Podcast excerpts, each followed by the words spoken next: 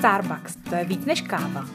Pojďte se s námi na chvíli zastavit, ponořit se do zákulisí ikonické značky a objevit Starbucks jinak. Vítejte u další epizody, tentokrát s Barčou Mikovou. Tématem dnešní epizody je Rwanda Origin Strip. Jak už název napovídá, je to taková výprava ke kořenům, kterou Starbucks každoročně pořádá pro pár vybraných partnerů, kteří se o to nějakým způsobem zasloužili svými aktivitami v oblasti kávy v naší společnosti. Programem tohoto výletu je na vlastní kůži zažít, jakým způsobem se káva pěstuje, připravuje a jak vlastně probíhá celý nákup, prodej a export kávy a taky samozřejmě poznat krásnou a hodně jinou kulturu, která ve Rwandě panuje. Tuto čest zúčastnit se takového zážitku na celý život měli zatím z Čech a Slovenska tři partneři a byli to Lukáš Porazil, náš regional director, kterého už jste potkali v jedné z prvních epizod našeho podcastu. Dále je to Jarek Krajoš, který je district manažer pro Moravu a taky bývalý pražič kávy a taky už byl hostem našeho podcastu. A tím třetím dnešním hostem je Kuba Zubatý, district manažer pro region Czech 3, který je tady u nás poprvé a krátce se vám taky představí. Tak jdeme na to. Lukáš i Jarek už u nás byli v podcastu, ale Kuba zatím tu čest neměl. Tak Kubi, jestli tě můžu poprosit se nějak krátce představit a něco o sobě říct. Ahoj, já jsem Kuba uh, a pracuji ve Starbucks. Je to moc krátký? Můžeš ještě přidat nějakou další doplňující informaci, jestli to není moc tajné. um, pardon. Uh, dobře, tak uh, ahoj, já jsem Kuba, uh, pracuji ve Starbucks uh, 11. rokem a dneska jsem tady právě kvůli tomu, co zmínila z baru, protože jsem v roce 2015 měl tu čest strávit uh, týden ve Rwandě. Uh-huh. A když se dostáváme teda k té Rwandě, tak bychom možná našim posluchačům mohli představit, co to vlastně je ten Rwanda Origin Strip a i čím se musí zasloužit eh, ti vyvolení, aby se ho mohli účastnit. Luky, tak bys to můžu nechat na tebe. Tak to je vždycky hrozně velký napětí, eh, kdo, kdo pojede do Rwandy, protože pro Amrest, eh, společnost, která provozuje Starbucksy v osmi zemích, tak většinou je velice omezený počet míst a za poslední dobu to byly většinou dvě místa. A vždycky mezi všema těma partnerama, nevím, kolik jich dneska máme, 6 tisíc, je hrozně těžký vybrat uh, právě ty dva, který budou mít tu čest do té Rwandy. A takže vždycky my dostaneme za úkol vybrat uh, kandidáty ze svého daného regionu, kteří samozřejmě nějakým způsobem si to zaslouží, ať už je to pro jejich lásku a vášeň ke kávě, anebo pro jiné věci, které uh, provozují na, na tom daném trhu, v tom daném regionu, tak aby uh, pozdvihli tu kávovou kulturu. A pak vlastně jako losujeme a pak v rámci leadership týmu a pak ještě obhajujeme si ty lidi, že jsou to ty správní kandidáti, kteří právě pojedou do té Rwandy, zažijou si tuhle tu životní zkušenost a potom se budou nadále dělit i s ostatníma partnerama, tak aby to nebylo opravdu to, že my je oceníme, ale aby i ostatní partneři měli něco z toho, z toho origin tripu. Takže mm. je to napínavý vždycky. A kdo všechno se tam potkává jako účastníci? Tak tady pro nás vlastně my uh, reprezentujeme region EMEA, to znamená Evropa, Middle East, Afrika, takže ve všech zemích, tady v tom, ze všech zemí tady z toho regionu, nebo skoro ze všech zemí tady z toho regionu, tam právě jedou tyhle ty vybraní partneři. Takže opravdu je to hodně multinárodní společnost, ale ty lidé, kteří nás tam provázejí, tak to je tým, který je speciálně určený ze Světlu a jezdí tam vlastně každý rok, takže mají to úplně skvěle najetý všechny ty procesy a je to hrozně organizovaný.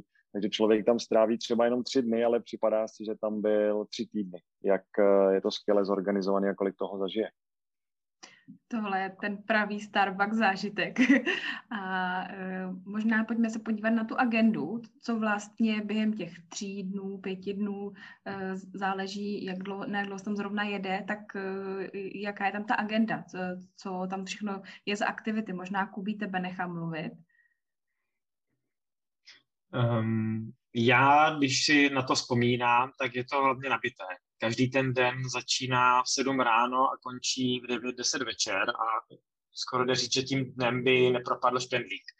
A je to, je to hodně komplexní, protože když se podíváme na tu cestu té kávy od toho zasazení eh, až po, tu, až po vlastně tu sklizeň a pržení a tak dále, tak vlastně všechno to, co se odehrává právě v té zemi původu, jde během těch tří dnů vidět něco z toho dokonce vícekrát. To znamená, že součástí toho programu je právě sazení eh, kávovníku, je tam sbírání, je tam právě zpracování, je tam eh, návštěva eh, suchého mínu, to znamená místa, kde, kde se vlastně od toho zeleného usušeného kávového zrna oddělují všechny ty ještě nadbytečné vrstvy, když to řeknu jednoduše. No a celé tady to je vlastně proložené historií o Rwandě, ehm, tím pozadí těch lidí, kteří tu kávu zpracovávají a, a spousta těch cest, a to je taková jedna z nejzajímavějších věcí na tom, protože těm cestám říkají interně African massage, právě protože tam není moc asfaltových cest, jak je známe. A ty cesty, které, které vlastně tam podnikáme při tom přemístěvání, jsou poměrně dlouhé, několika hodinové. Takže je to několik hodin drncání v tom autobuse, což se právě nazývá African massage, tak jsou vyplněny spoustou lidí, ať už ze Seattleu nebo se Starbucks Coffee Trading Company ze Švýcarska a tak dál a, a věnovaný spoustě témat právě o všem, o všem tom okolo, co se odehrává. Mm-hmm. Kluci, chcete, chcete k tomu někdo něco dodat? Já jsem úplně zapomněl na tu africkou masáž, musím říct, ale teďka, jak, jak to Kuba zmínil, tak uh, já si jo, pamatuju, že jsme nastoupili do toho autobusu tak jako správný raubí jsem si vlezl do zádu a to byla jedna z největších chyb, protože opravdu, opravdu to drncelo. já, taky, já taky musím, já taky musím, co se týká autobusu, je dobře, že to Kuba připomněl.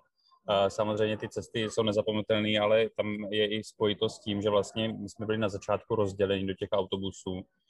Um, tuším, že asi do třech a v každém tom autobuse vznikla taková jako skupina a, a potom i jako takový e, větší přátelství, takže, takže vlastně i to rozdělení na začátku už bylo uh, něco, uh, co, uh, co nás jako spojilo. A po každé jsme dostali uh, nějakého, jak říkal Kuba, nějakého velice zkušeného člověka, ať už ze Světlu, nebo z Pražírny, nebo prostě nákupčího a tak dále, který nám vlastně povídal v průběhu té africké masáže. Takže taky jeden, jeden z velkých zážitků. A ještě si pamatuju, protože bezpečnost všech účastníků byla obrovským tématem, tak eh, aby jsme nikoho nestratili, protože tam je hrozně moc lidí a vlastně nikdo se nezná, že jo? protože ty lidi se tam vidí poprvé, tak si ještě člověk musí určit svého travel buddyho, a kterýho si musí hlídat a když se potom nastupuje do autobusu, tak vždycky je otázka, máte všichni svého buddyho? Ano, máme a, a mohlo se, mohlo se teprve, teprve odjet. Tohle mi připomnělo zase něco. Tohle mi zase něco připomnělo, že vlastně my, když jsme měli před odjezdem úplně, uh, tak ty papíry, které vlastně přišly, byly hodně o té bezpečnosti a mě dost jako vyděsilo, že jsem tam procházel testem na to, Eh, kdyby mě náhodou někdo sledoval, jak to rozpoznat, kdyby mě unesli, co mám dělat a tak dále. A, a plus vlastně přišel všechen jako koktejl, který si do sebe člověk musí dát ohledně očkování. Takže, takže jako eh, je pravda, že ta bezpečnost, i vlastně když jsem přišel do hotelu a byli tam ti ozbrojenci, kteří vlastně stáli uh, u, u, té, no, u té brány do hotelu a kontrolovali kovy a zbraně a tak dále, tak že než jsem to jako stihl tak jako rozdýchat, že to je takový běžný normál, tak eh, že, že jsem z toho byl párkrát i vyděšen. Měli jste někdo podobné dojmy z toho? Já jsem na to byl připravený, protože už jsem to věděl od kluku, že mě to čeká.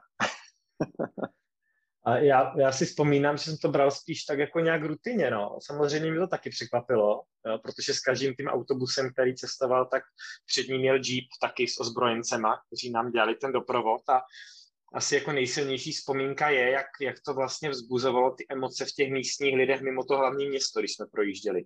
A pamatuju si, že jsme jeli přes centrum nějaký vesničky jednou, uh, kde byl kde byly stovky lidí a, a ten den tam byl prostě trh s banánama, asi skoro jako každý den. A my, jak jsme projížděli to, tím náměstím v vozovkách, tou vesničkou, tak si pamatuju, jak ten život se absolutně zastavil a všichni směřovali ten pohled jenom na nás v těch projíždějících autobusech. A to bylo jak v nějakém skoro apokalyptickém filmu. To byl takový jako nejtěžší asi mo- moment pro mě, ale jako jinak ty, ty strážní zase tak jako nebrali no, v těch samopalech. To už mi přišlo normální. Hmm. A je to nějak jako oprávněné, takováhle míra jako bezpečnosti, nebo, nebo že opravdu se tam děje, že e, někoho unesou bílého a tak?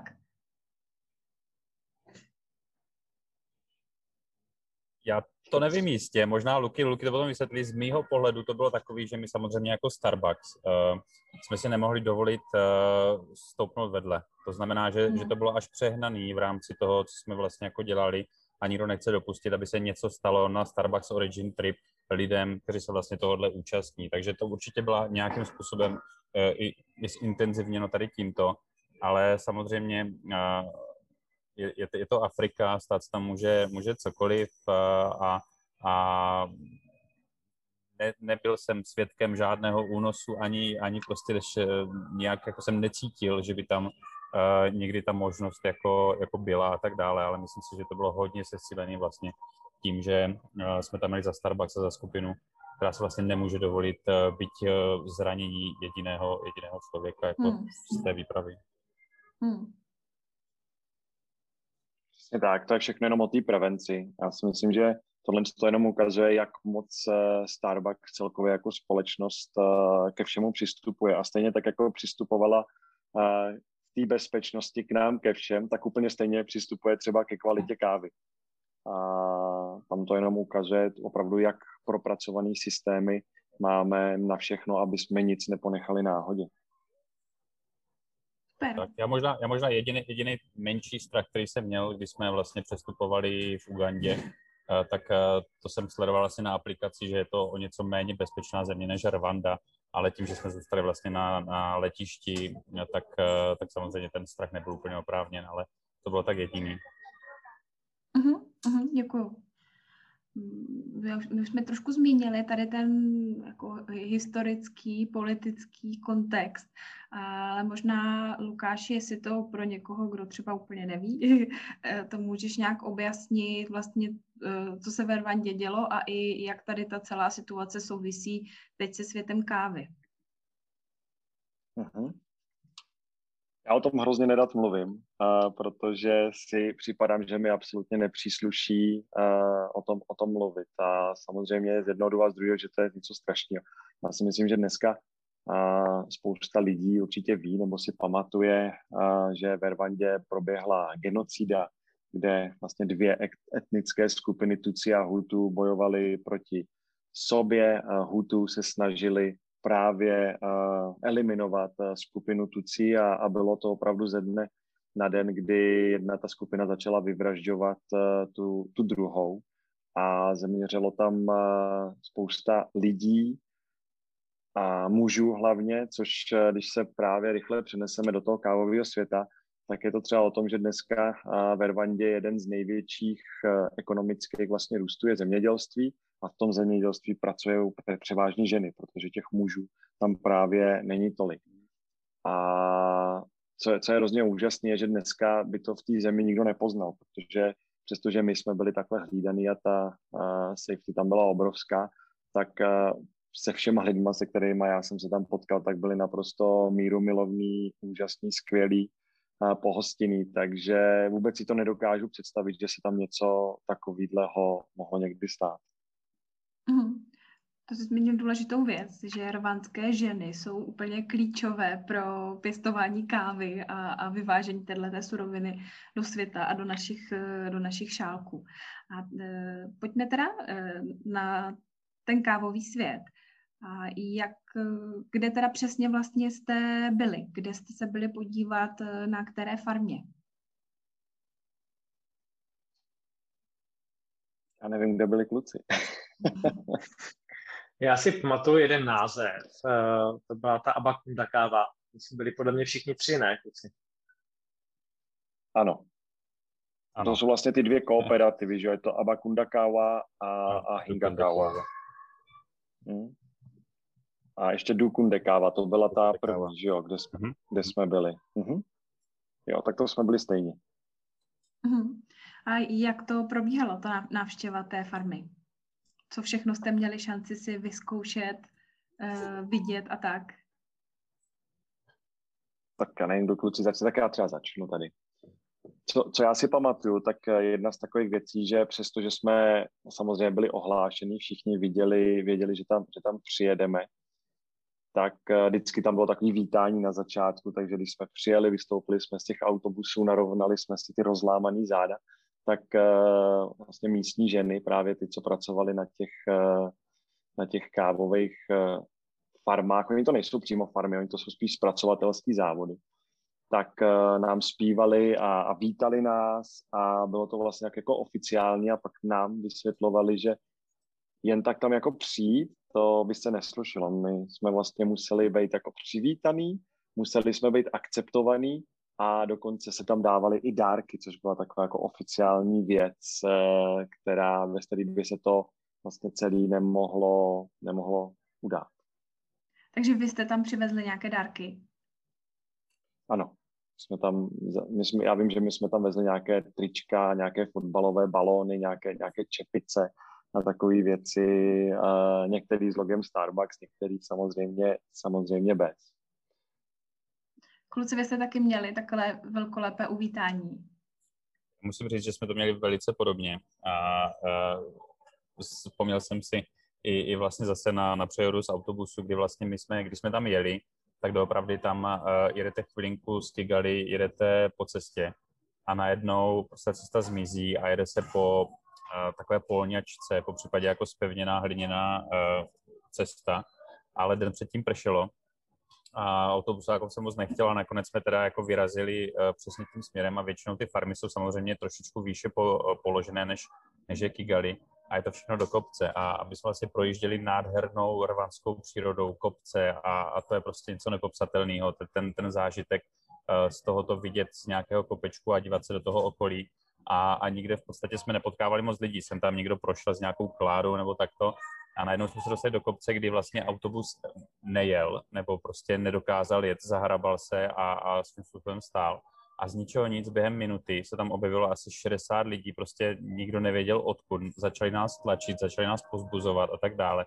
My samozřejmě zase v rámci nějaké bezpečnosti jsme nemohli z toho autobusu vylezl nějakým způsobem jim pomoct, takže jsme se tam vlastně vezli jako, jako králové, prostě 30 lidí v autobusu a, eh, a, a vlastně ostatní to tlačili a, a zase to byl jeden ze zážitků, že najednou prostě z ničeho nic, eh, když si myslíte, že jste tam jako skoro sami, tak tam opravdu ten život a ty vesničky jsou, jsou v tom okolí a, a lidi strašně, strašně otevření, hodní a ochotní pomáhat, takže, takže to byl super zážitek. A právě když jsme, když jsme dojeli do, do Kunde Kávy, tak uh, tam uh, ten ceremoniál, který tam byl ten přivítací, uh, asi, asi tím, že to tam bylo častý, tak už na nás vytáhli reprobednu a mikrofon, takže to úplně jako nebylo takový typický africký, co jsem si představoval, ale, ale v podstatě zpívání písní, uvítání těch lidí a, a, a vlastně potom společné tance, což, což pro mě bylo trošičku mimo komfortní zónu, a, a, ale, ale zatancoval jsem si i, i, i s místními. Takže fakt jako to patří k tomu a taky musím potvrdit, že jsme, že jsme dávali fotbalový balón, takže nevím, jestli to je, jestli to je jako součástí nějaké kultury, tak, eh, tak eh, fotbalový míče teda v Rwandě jsou asi, asi nedostatkem, takže jsme dali i my a, a samozřejmě i nějaký trička a tak dále. Kubi, chceš tomu ještě něco přidat? Jako co se týká toho příjezdu, tak bych to asi opakoval, protože to bylo úplně stejné, co, co říkali kluci. A pro mě, Erik říkal, že, že tančuje, že to bylo moje komfortní zóna, tak jsem se do toho úplně dostala. Ještě teď je mi z toho trochu nepříjemně, že to taky není moje úplně, řekněme, nejoblíbenější činnost a teďka ty jejich speciální tance a to, ale prostě um, slušelo se to jim, jim oplatit ten, ten velkolepý ceremoniál, který, který pro nás uspořádali při tom příjezdu, takže vím, že jsem to nějak nakonec zvládl. No. Přemýšlím, jestli vybrali ty správný, protože já jsem se cítil úplně stejně a vždycky, když byl takovýhle ceremoniál, tak já jsem stál úplně nejvíc vzadu a aby si mě náhodou nevybrali, protože oni samozřejmě ty ženy chodili dopředu a z těch prvních řad si vybírali ty lidi, se kterými tancovali. Ale je pravda, že ne vždycky jsem se uchránil tomu, tak uh, taky jsem si zatancoval. No. A bylo to velmi mimo komfortní zónu pro mě. Tenhle ten rvanský výlet je skvělá příležitost, jak vlastně na vlastní oči vidět to, o čem my mluvíme, o čem čteme, o čem se učíme.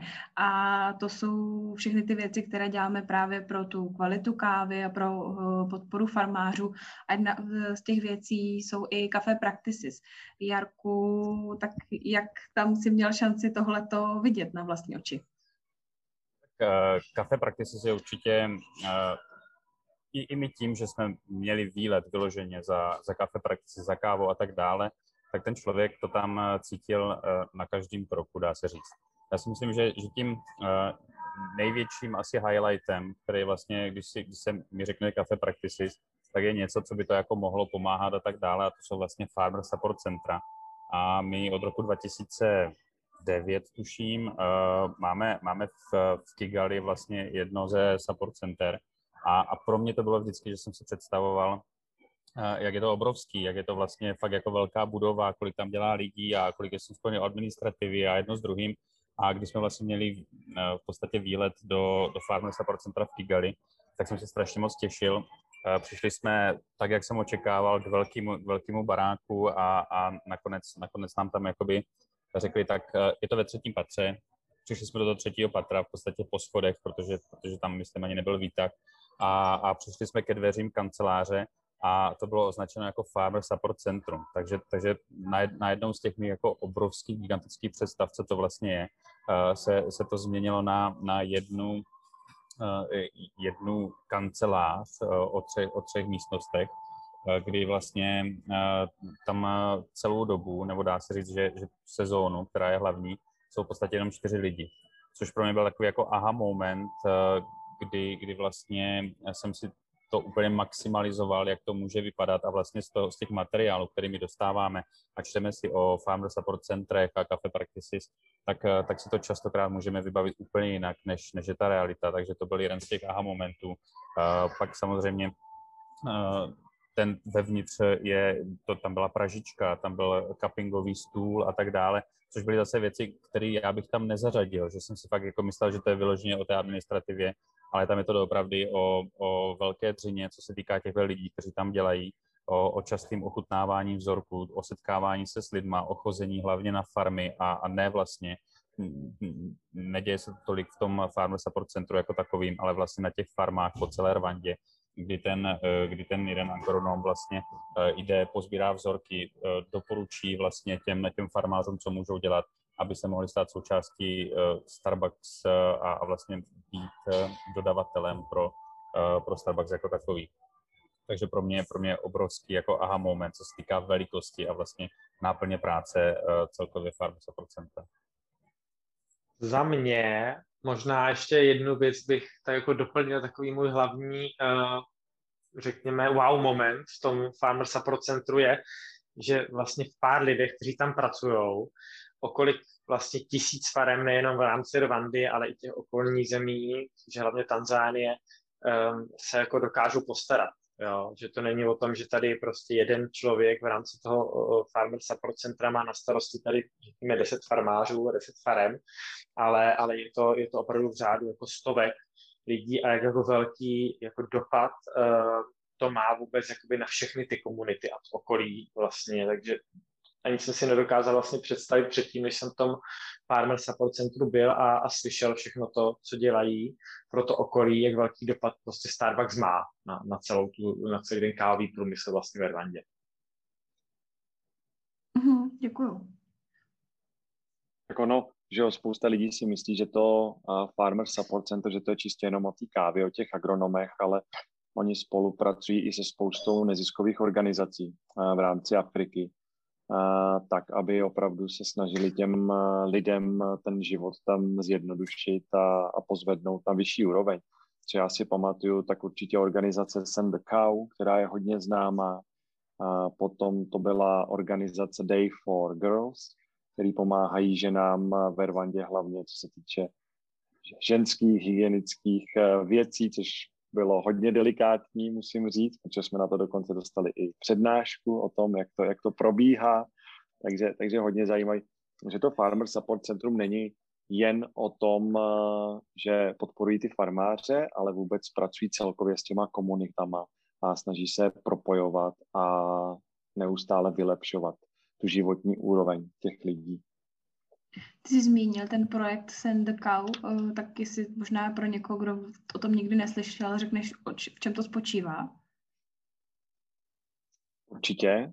Tak uh, Send the Cow, tam je hrozně důležitý uh, říct, že opravdu zemědělství je pro lidi ve Rwandě strašně důležitý a pokud máte krávu ve Rwandě, tak jste opravdový boháč, protože máte nejen mléko, který je pro vás přísunem hlavně vápníků a vitamínů, ale máte i vlastně hnojivo pro ty vaše políčka, ať už jsou to kávovníky, nebo je to něco jiného.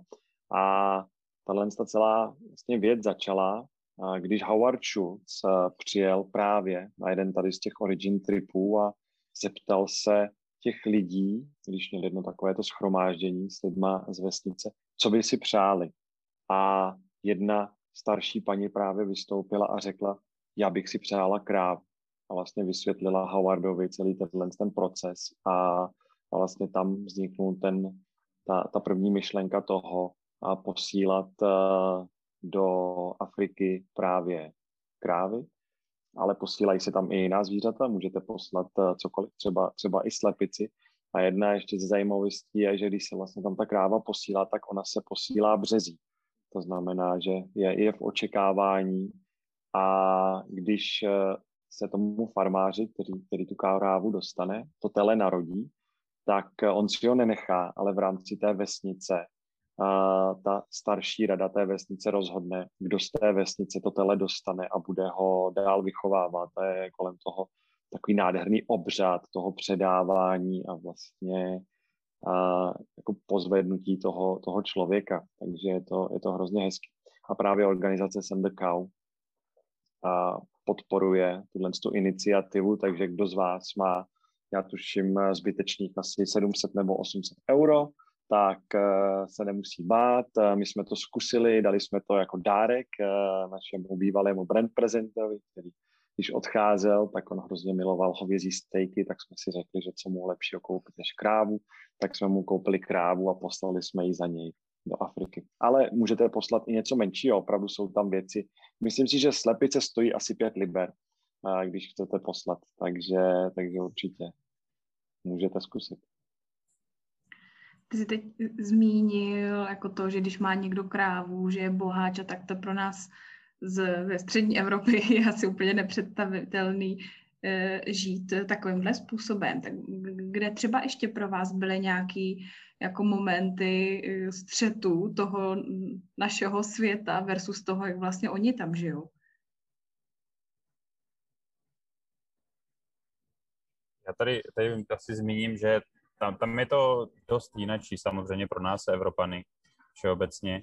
A uh, mě tam třeba častokrát jakoby překvapilo, že když jsme projížděli, dostali jsme se do nějaké vesnice, samozřejmě zase tou blátivou cestou a tak dále, a projížděli jsme zrovna nějakým náměstíčkem tak uh, tam byly obrovský trhy, což, což bylo super. A, a tam bylo zmíněno, že vlastně oni spolu uh, vůbec jako nemají nebo že nepoužívají peníze, že vlastně na tom trhu platí přes, přes mobil, virtuální měnou, v případě jakoby rovnou bankovním převodem a tak dále, což pro mě bylo jako uh, celkem jako velice zvláštní, že, že takto jakoby uh, nevyspělá země, když to řeknu úplně takhle jako laicky, najednou používat takovouhle vyspělou technologii na, na nakupování věcí na tržišti, v podstatě člověk by ani nevěřil, že tam je nějaký signál nebo něco takového a přesto to prostě jako funguje, takže tohle bylo jako za mě extrém, plus uh, spousta lidí tam uh, měla vlastně ve městě, měla tam je tolik aut, že, že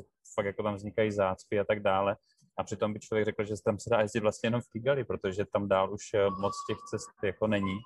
Takže určitě jako tohle byly ty extrémy, že vlastně ty hodnoty, které má tady člověk a vlastně a na, co, na co to používá to auto, na co používá peníze, na co používá mobil a tak dále, tak tam se prostě používali na, na úplně něco jiného. Takže, takže jako myslím si, že fakt jako celkem extrémní věci pro mě.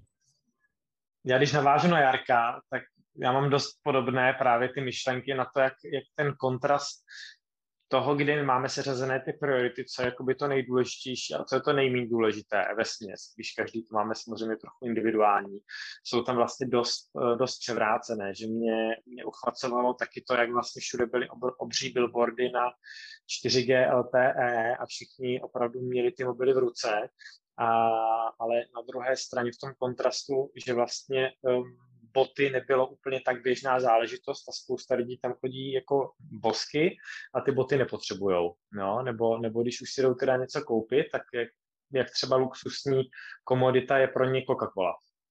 Jo, ale ten mobil má každý, takže to, jakým způsobem tam mají seřazené ty priority, když už, když už si něco kupujou, tak uh, pro mě osobně bylo zvláštní, že bych si řekl, že ty priority jsou prostě jasně dané, že je někde jako jídlo, ubytování, střecha nad hlavou, jo, ošacení a tak dál, ale, ale není to pravda. Ještě nějaký střed jako, nebo očekávání versus realita jste tam zažili? Myslím si, že tohle to by bylo na vyprávění celý den. Pro mě je jedna taková, jak se bavíme o tom, že možná to není úplně nejvyspělejší země na světě. Tak co mě tam strašně překvapilo je, že ve Rwandě jsou zakázané igelitový pitlíky a igelitový tašky. A nikde to tam nevidíte. A je to právě kvůli životnímu prostředí, aby se to tam nikde neválelo. A i vy jako turista, který třeba přijedete a náhodou byste si přivezli nevím, boty v igelitový tašce a vyhodili tu tašku na hotelu do odpadkového koše, tak eh, byste dostali pokutu. Takže to byla třeba jedna z věcí, na kterou nás upozornili hned na začátku, aby jsme žádný takovýhle věci do uh, košů neházeli. Na druhou stranu třeba voda, samozřejmě jedině balená v plastu. Jo, jiná voda se tam nepije, uh, i na hotelu třeba, když se čistíte zuby, tak je vysoce doporučený, abyste používali právě balenou vodu. Takže to jsou takové někdy jako kontrasty, kdy si člověk říká, OK, to je skvělý, že nepoužívají igelitové sáčky, ale na druhou stranu používají eh, plastové láhve na vodu. Mě v podstatě teďka, teďka Luky mi vlastně připomněl, že, že tam je fakt čisto všude, že, že jsem přijel a jak říkal Luky, že tam eh, nejsou plasty a tak dále, to není jenom o plastech, ale že vlastně tam jsou čisté ulice, co se týká Kigali, nebo nejsou bez, bez odpadků. Netvrdím, že tam není špína, že tam není vlastně jakoby eh, ten frak a tak dále, to tam určitě je, ale odpadky tam doopravdy nikde nevidíte. A já když jsem šel trošičku hlouběji do toho a snažil se, se vlastně jako zjistit proč, tak tam oni tam dokonce vlastně fungují na takových těch komunitách eh, a dodržují eh, takzvaný jako uklízecí den, který je tam celkem pravidelně a dopravdy ta komunita jde a ten, tuším, že je to, já nevím, první sobota v, v nějakém měsíci, eh, kdy, kdy vlastně uh, oni začínají uklízet odpadky a uklízí je prostě dokud není uklízeno a tak dále. Takže fakt se mi to líbí, že, že ta Rwanda funguje tak komunitně a i s těma to věcma. A pravdou je, že, překvapení toho, jak tam bylo čisto, no bezodpadkovo, tak uh, to bylo opravdu něco, co, co se u nás nevidí ani, ani fakt jako ve vyspělejších městech nebo ve vyspělejších státech uh, v Evropě. Takže ještě potvrzuji tady to. To má, to má Jarek pravdu. Dokonce mají proto název, tady pro ten komunitní servis a jmenuje se to Umuganda.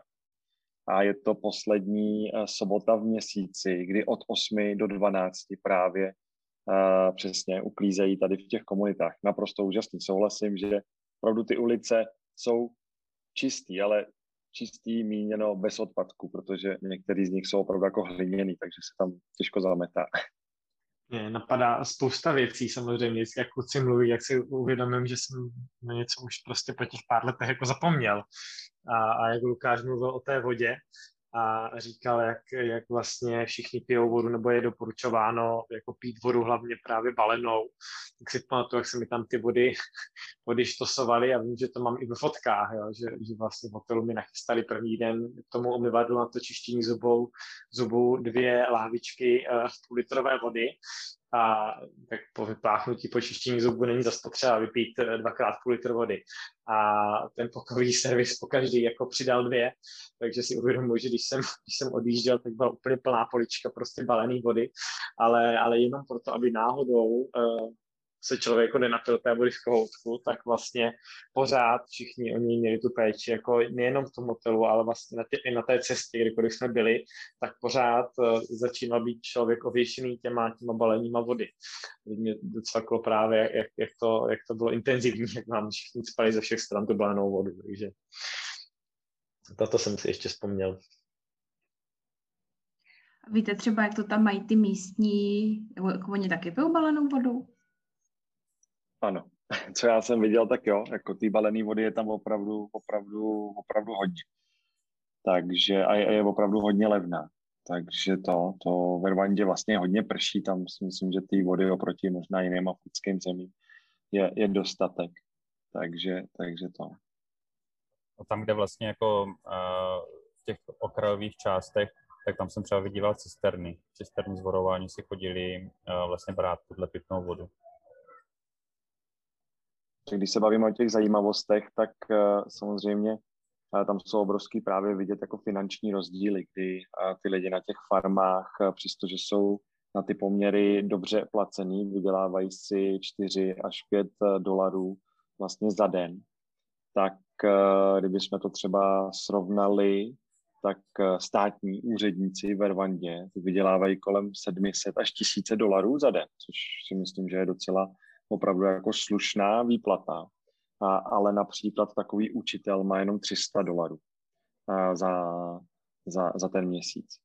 Takže, takže tam ty rozdíly jsou opravdu, opravdu obrovský.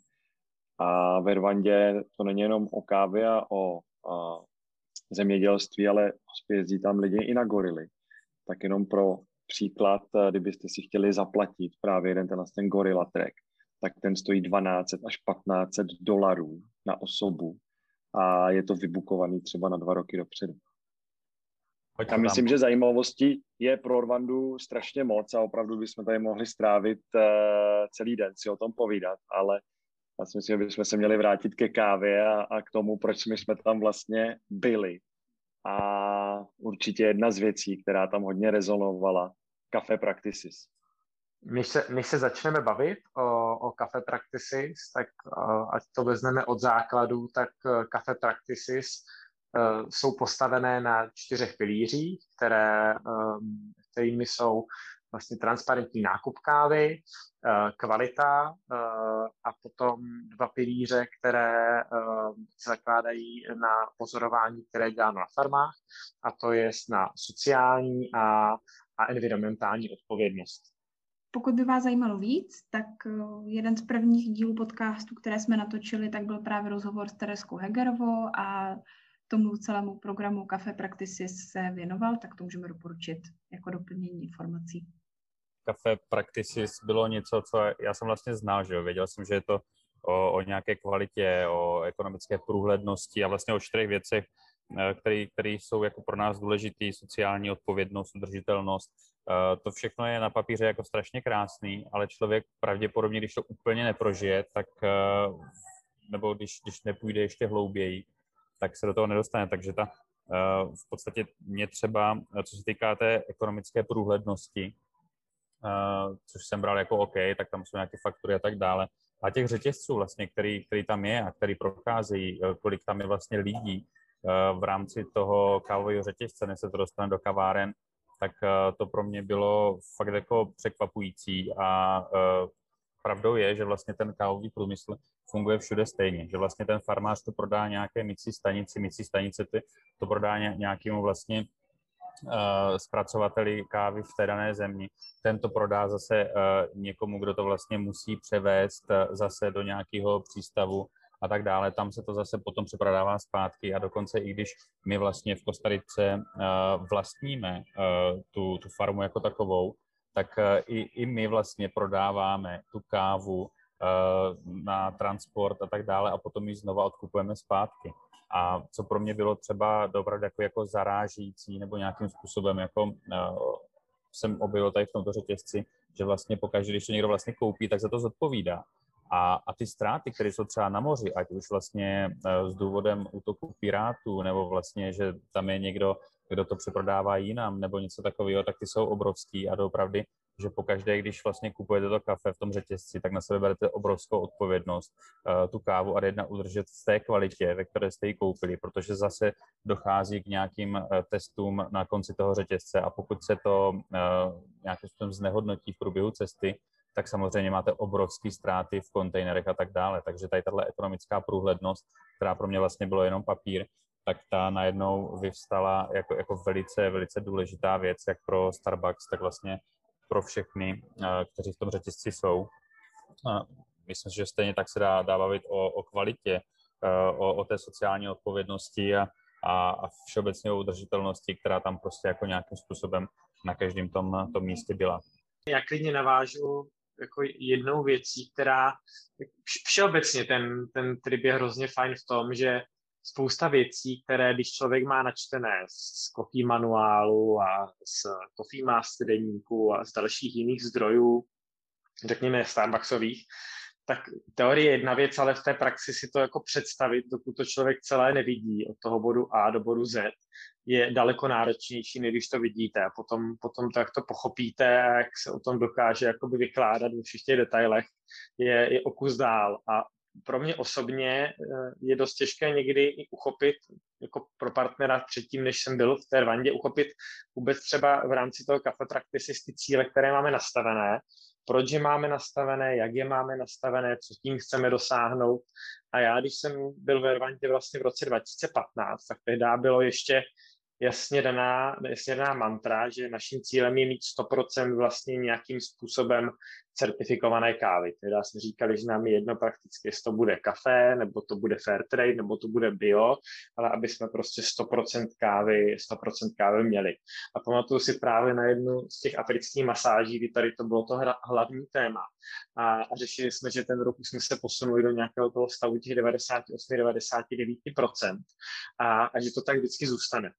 A já si myslím, že spousta partnerů, a dodnes se s tím setkávám, má pořád ten, ten dotaz, a proč 99, jako proč ne 100? A vlastně při té naší velikosti je dost těžko představitelné, že někdy tu kávu jako, jako stopneme a nebudeme kupovat nikdy od nikoho nového. Jo, vždycky začneme tu kávu kupovat od nějakého nového farmáře, od kterého, když ten první rok koupíme, tak logicky samozřejmě ta kvalita tam bude, jinak bychom ji nekupovali, ale ne všechno to pozadí těch dalších aspektů na té, na té farmě bude v pořádku. A do té doby, než ten farmář toho dosáhne, no tak tu kávu budeme kupovat a budeme pracovat s ním na tom, aby dosáhl těch dalších věcí. No až to dosáhne, tak sice bude certifikované, ale zase bude nějaký další farmář. To znamená si myslím, že tady je dobré vědět to pozadí těch 99% a, a proč, proč tak máme nastavené a že vlastně to číslo, které vlastně asi udržíme už navždy, pokud se eh, nestane nějaký zázrak a nedostane třeba výjimečně krátkodobě na 100 že vlastně těch 99% pro nás eh, znamená, že tam je to 1% pro ty nové farmáře, které postupně zapojíme, eh, vzděláme je eh, a, a tak dále a pomůžeme jim tam nastavit všechny ty procesy, aby to bylo v souladu s těmi našimi certifikáty. To je super, že se tohle to zmínil a myslím si, že to je důležitá věc, kterou ne všichni vědí. Já jsem chtěl možná Kubo jenom trošičku doplnit, že tam to procento je vlastně z toho důvodu, že občas se naskytne káva, která vlastně eh, nejde všem zákazníkům. To znamená, eh, tady bych chtěl ještě říct, že vlastně to procento se nikdy nedostane k nám do storu. Eh, to procento je většinou nějaká rezervkáva, která vlastně je výjimečná, buď to místem nebo něčím jiným, ale nikdy to nenajdeme v espresso roastu, nikdy to nenajdeme v house blendu nebo kdekoliv jinde. Tam je to prostě 100% certifikováno, co se našich core káv ale může se právě stát, že to 1% může být nějaká rezervka. A vím, že nám třeba říkali zrovna o kávě, která, eh, která vlastně se pěstovala někde v té oblasti, kde eh, byly ohroženy gorily. A vlastně veškerý ten eh, výdělek tady z té kávy byl vlastně věnován na podporu těch goril. A i když tam možná malinko nesplňovalo nějakou, nějakou buď to kvalitativní část a tak dále a nemohli jsme to certifikovat jako Café Practices, tak jsme s tím prostě vyšli protože tam samozřejmě převažovala tady tahle etická část a možná jako i to dobro, který jsme tím chtěli dát a to je to jedno procento, kvůli kterému jsme si prostě nechtěli zavřít dveře. My řekneme, ne, my nebudeme prodávat nikdy kafe practices, jakoby, eh, nebo mimo, mimo kafe practices, a tohle je věc, která prostě zaslouží mít takový ten úkrok a, a to jedno procento tam pustit a mít prostě tady takhle otevřená vrátka. Já bych možná ještě tady doplnil uh, Jarka a i Kubu. My se bavíme hodně o certifikátech, ale Café Practices je, je vlastně program a my tam úplně necertifikujeme, my verifikujeme. Jo, a máme to rozdělený uh, do třech skupin. Uh, tam vlastně podle toho uh, formuláře, podle kterého postupují ty uh, naši partneři ze support centra, tak uh, když tam splníte 0 až 60 uh, procent, tak jste takzvaně verifikovaný partner. Uh, když 60 až 80, tak jste preferovaný. A když uh, 80 až 100, tak jste strategický partner. A tam právě podle toho, jak tu certifikaci, pardon, verifikaci uděláte, tak eh, i podle toho se odvíjí ta odměna uh, za vlastně tu libru té kávy. A tam to zhruba je 0,05 dolarů a vždycky to skáče právě mezi, mezi těma skupinama, což v tom množství té kávy, kterou my nakupujeme, tak to samozřejmě pro ty farmáře má smysl neustále právě se zlepšovat a postupovat dál v tom programu Café, Café Practices. Mně se právě tady líbilo, kdy, kdy vlastně my, když jsme se seznamovali celkově zase s Café Practices na té cestě, tak to bylo přirovnání něco jako když máme my na kavárnách kvasu. To znamená, že, že vlastně to není jenom o tom projít jednou a potom uh, vlastně všechno zahodit a už, se, už jsem prostě verifikován nebo certifikován a tak dále, tak to není. Uh, prostě samozřejmě ta klasa, čím, čím více bodů nám dá, tím ukazuje, že vlastně tam všechno funguje a tak dále a my se snažíme neustále posouvat ten výsledek nahoru a nahoru a nahoru. A samozřejmě pokud máme 62 bodů, tak uh, to má nějaké důsledky a, a samozřejmě nikdo, nikdo se tam nechce, nechce dostávat do těchto nižších čísel. Takže podobně tak vlastně funguje i to, i to Café Practicista, ta verifikace eh, v rámci tady toho programu a, a líbí se mi vlastně pro to pochopení, že to je něco, jako u nás chodí Vasa. Čím více bodů, je to neustálý progres a tak dále a tak dále. Jarku, možná jestli prosím tě řekneš eh, posluchačům, kteří nepracují ve Starbucks, co je to kvasa? neměli to štěstí, že by se s ní potkali. No, uh, Luky mě určitě potom doplní, co přesně ta zkratka znamená, nicméně samozřejmě je to jeden z auditů, jeden z velkých a oficiálních auditů, uh, který je vlastně uh, důležitý v celkově na všech pro, provozovnách Starbucks a není to jenom v Česku, ale, ale je to vlastně vyloženě ty body, které, které ten kvasa auditor prochází, jsou dány Starbucksem a je to, je to v podstatě průřez vším. Je to, je to kvalitou přípravy, je to vlastně eh, kontrolou eh, produktů, eh, ať už co se týká jejich kvality skladování a tak dále a samozřejmě čistota a, a další záležitosti. Takže v podstatě ten, ten, tu kavárnu, ten auditor probere v podstatě od sklepa po půdu a, a když tam něco najde, tak, tak máme strhnutý bod. Tak ta zkrátka znamená Quality and Safety Audit. Mluvili jsme tady i o nákupu kávy a já vím, Luky, že ty si říkal, že tohle byl jeden z velmi zajímavých zážitků, které si v zažil. Tak řekneš nám o tom víc, prosím. Určitě. Tak ten nákup je samozřejmě hodně komplexní, jak už jsme se teďka bavili, všude, na každém tom kroku. A jde hodně o, o tu kvalitu, takže nejenom právě na těch farmách, ale potom i když se dál postupuje v tom, v tom žebříčku a i třeba právě v tom, v tom nákupu, kdy eh, Starbucks eh, díky vlastně svým eh, farmářům a Farmer Support Centrum, ale i ostatním partnerům se snaží najít tu nejkvalitnější kávu. A co je strašně zajímavé, tak v každém tady tom kroku probíhá ochutnávka té kávy. To znamená, Starbucks, než koupí kávu a než opravdu jí představíme našim zákazníkům, tak eh, je tam opravdu spousta ochutnávek eh, vlastně v každém tom kroku, když to jde z farmy, když to jde do suchého mlína, je tam ochutnávka, je tam kontrola kvality. V suchém mlínu několikrát se kontroluje kvalita té kávy. Potom, než vlastně Starbucks opravdu jako tu kávu koupí a zaplatí, tak je tam eh, pre-shipment sample, potom je tam post-shipment sample, který je strašně důležitý a vlastně v tom, že, jak říkal Jarek, tak eh, ta káva, jelikož nemůže cestovat letadlem, ale musí cestovat eh, po moři, tak eh, cestuje na těch lodích, v těch klasických ocelových kontajnerech, které ne vždycky třeba můžou splňovat tu kvalitu, tak někdy tam zateče a tak, aby právě se k zákazníkům nedostala jakákoliv nekvalitní káva, tak se ta káva potom kontroluje i, uh, i potom, uh, když se vlastně přiveze uh, před tu pražírnu. Třeba jedna taková, co vím, zkušenost, co nám říkali, že se stalo, že tu kávu naložili do nějakého kontajneru po něčem, nevím už, co to bylo, a ta káva vlastně za tu cestu uh, dostala uh, to aroma uh,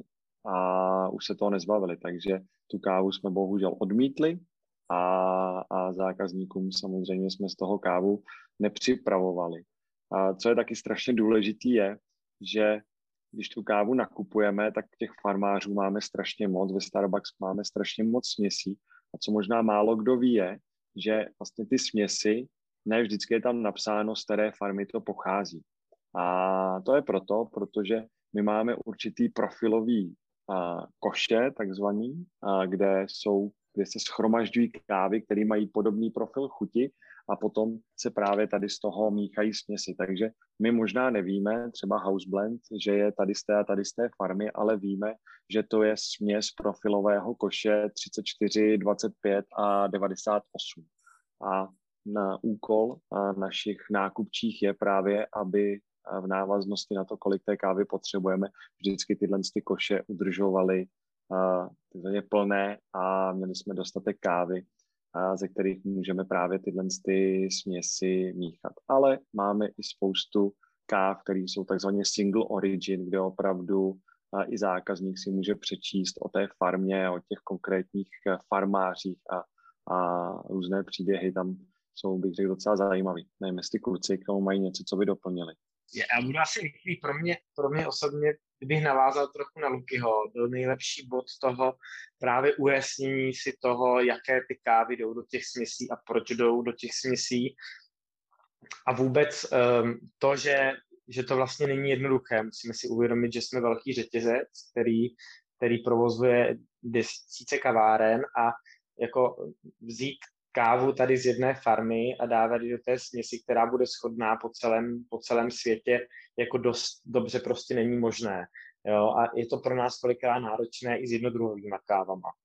Co jsme tady delší dobu, tak třeba když vezmu případ Kolumbie, kterou máme dlouhodobě v nabídce, tak já, když jsem nastupoval 11 let zpátky, tak byla nějaká Kolumbia Nariño Supremo, čili z konkrétního regionu v Kolumbii a ještě se tam využívalo v tom označení ten, ten ta kvalita toho zrna Supremo, která se v Kolumbii používá, a pak se stane zase příroda, neúroda a tak dále, protože pár let byla změna a měli jsme kávu čistě jako z Kolumbie, tak aby byla dostatečně kvalitní jak ta předchozí, tak jsme museli brát z celé Kolumbie. A potom se nám zase vrátilo, vrátilo zpátky čistě z té oblasti Nariño a s těma směs, směsema, směsma je to vlastně ještě o něco náročnější vůbec to uhlídat a on vlastně není problém, aby nám někdo řekl, které vlastně, řekněme, káva z kterých zemí aktuálně v té směsi je. Ale není to pro nás tak důležité, protože přesně potom přijde uh, další upražená várka a je to vlastně všechno jinak, protože prioritní je tady ten hudavý profil a ne právě ta země původu, když jde, když jde o ty směsi. Takže tady si myslím, že na základě té zkušenosti to jde jako velmi dobře vysvětlit ty důvody toho, proč. Já bych tam možná ještě uh, vypíchl takový to trackování, který tam je v té ekonomické průhlednosti, uh, kdy, kdy vlastně celý ten řetězec vlastně začíná samozřejmě u farmáře nebo u několika farmářů, který vlastně tam v závislosti na tom, kolik uh, oni jsou schopni vyprodukovat té kávy, tak samozřejmě častokrát se stává speciálně v těch malých zemích nebo malých producentech kdy vlastně se musí sejít několik farmářů, aby vůbec se vlastně ta mycí stanice zapla. To znamená, že vlastně se tam potká několik farmářů, nasype to do mycí stanice, tam vlastně vzniká první obchod, kdy vlastně ta mycí stanice zaplatí tomu farmáři. Ta mycí stanice potom vlastně to přesouvá do té sušící stanice a všechno má vlastně označení té, té dávky, která to zrovna je. To znamená, že když to projde tím vylupovacím procesem, řekněme, tak, tak celá ta dávka dostane nějaké označení. Ta se prodá vlastně tomu uh, exportérovi, který zase nějakým způsobem má označený všechny pytle, z jaké dávky to šlo. Ten to prodá vlastně importérovi, který to prodává dále pražičům a tak dále. A pokaždé v každém tom prodeji uh, následuje nějakým způsobem to číslo, které na konci vidíme třeba i na balíčku a z toho balíčku, jaká je to šarže, kdy to bylo praženo a, a tak dále, dokážeme vlastně vystopovat uh, celou tu cestu úplně zase zpátky uh, směrem k tomu farmáři anebo té skupině farmářů, kteří zrovna jakoby byli ten den, nebo v podstatě tam, tam ta káva vydrží na té mycí stanici maximálně 24 hodin. To znamená, že vlastně tam musí sejít dostatek farmářů během 24 hodin, aby vůbec uh, se ta, se ta stanice zapla. Takže my dokážeme vlastně to vystudovat přesně zpátky a označit zhruba, kde, uh, který farmář tam byl, co nám tam dal a, a tak dále, a tak dále. A to samozřejmě jak v případě nějaké transparentnosti, tak i v případě nějaké zpětné kontroly kvality a, a tak dále. Takže to, to se mi strašně líbí, že, že tam vlastně fakt je ta dohledatelnost i, i tam i zpátky a každý ten obchod uh, je fakt jako čistý a, a proto ani nenakupujeme vlastně na nějakých uh, burzách nebo něčem takovým a, a chceme jít tímto, tímto řetězcem. Fun, fun facts nějaký i v rámci nákupu, nebo ne fun facts, ale jakoby fakta, uh, že my vlastně nějakým způsobem v kávovém světě se častokrát měří produkce na, na pytle. A ten pytel je vlastně 60 kilový, což je takový jako standardní pytel, samozřejmě třeba Kolumbie, uh, má tuším, že 70 kilový pytel a tak dále, ale v kávovém světě se vždycky bavíme o 60 kilech kávy. A třeba Starbucks, já teda mám uh, Bus Notes, uh, který, který jsem si na Vervantě udělal, tak mám ty čísla z roku 2015 a i tehdy to bylo vlastně 4,5 milionu těchto pytlů, který vlastně nakoupil Starbucks jako takový, což, což mi přišlo obrovský číslo, speciálně když potom se to přepočte, že to vlastně v té době byly 3% celosvětové produkce, tak uh, vlastně mít tak kvalitní kávu uh, a ještě, ještě vlastně mít to v takovém množství bylo pro mě zase něco, co, co mi otevřelo oči a, a fakt opravdu ta pra, mravenčí práce, jak, jak těch ochutnávačů, kteří tady byli zmíněni a vlastně i farmářů a těch agronomů, kteří vlastně fungují v Cafe Practices, tak ta je, ta je prostě obrovská.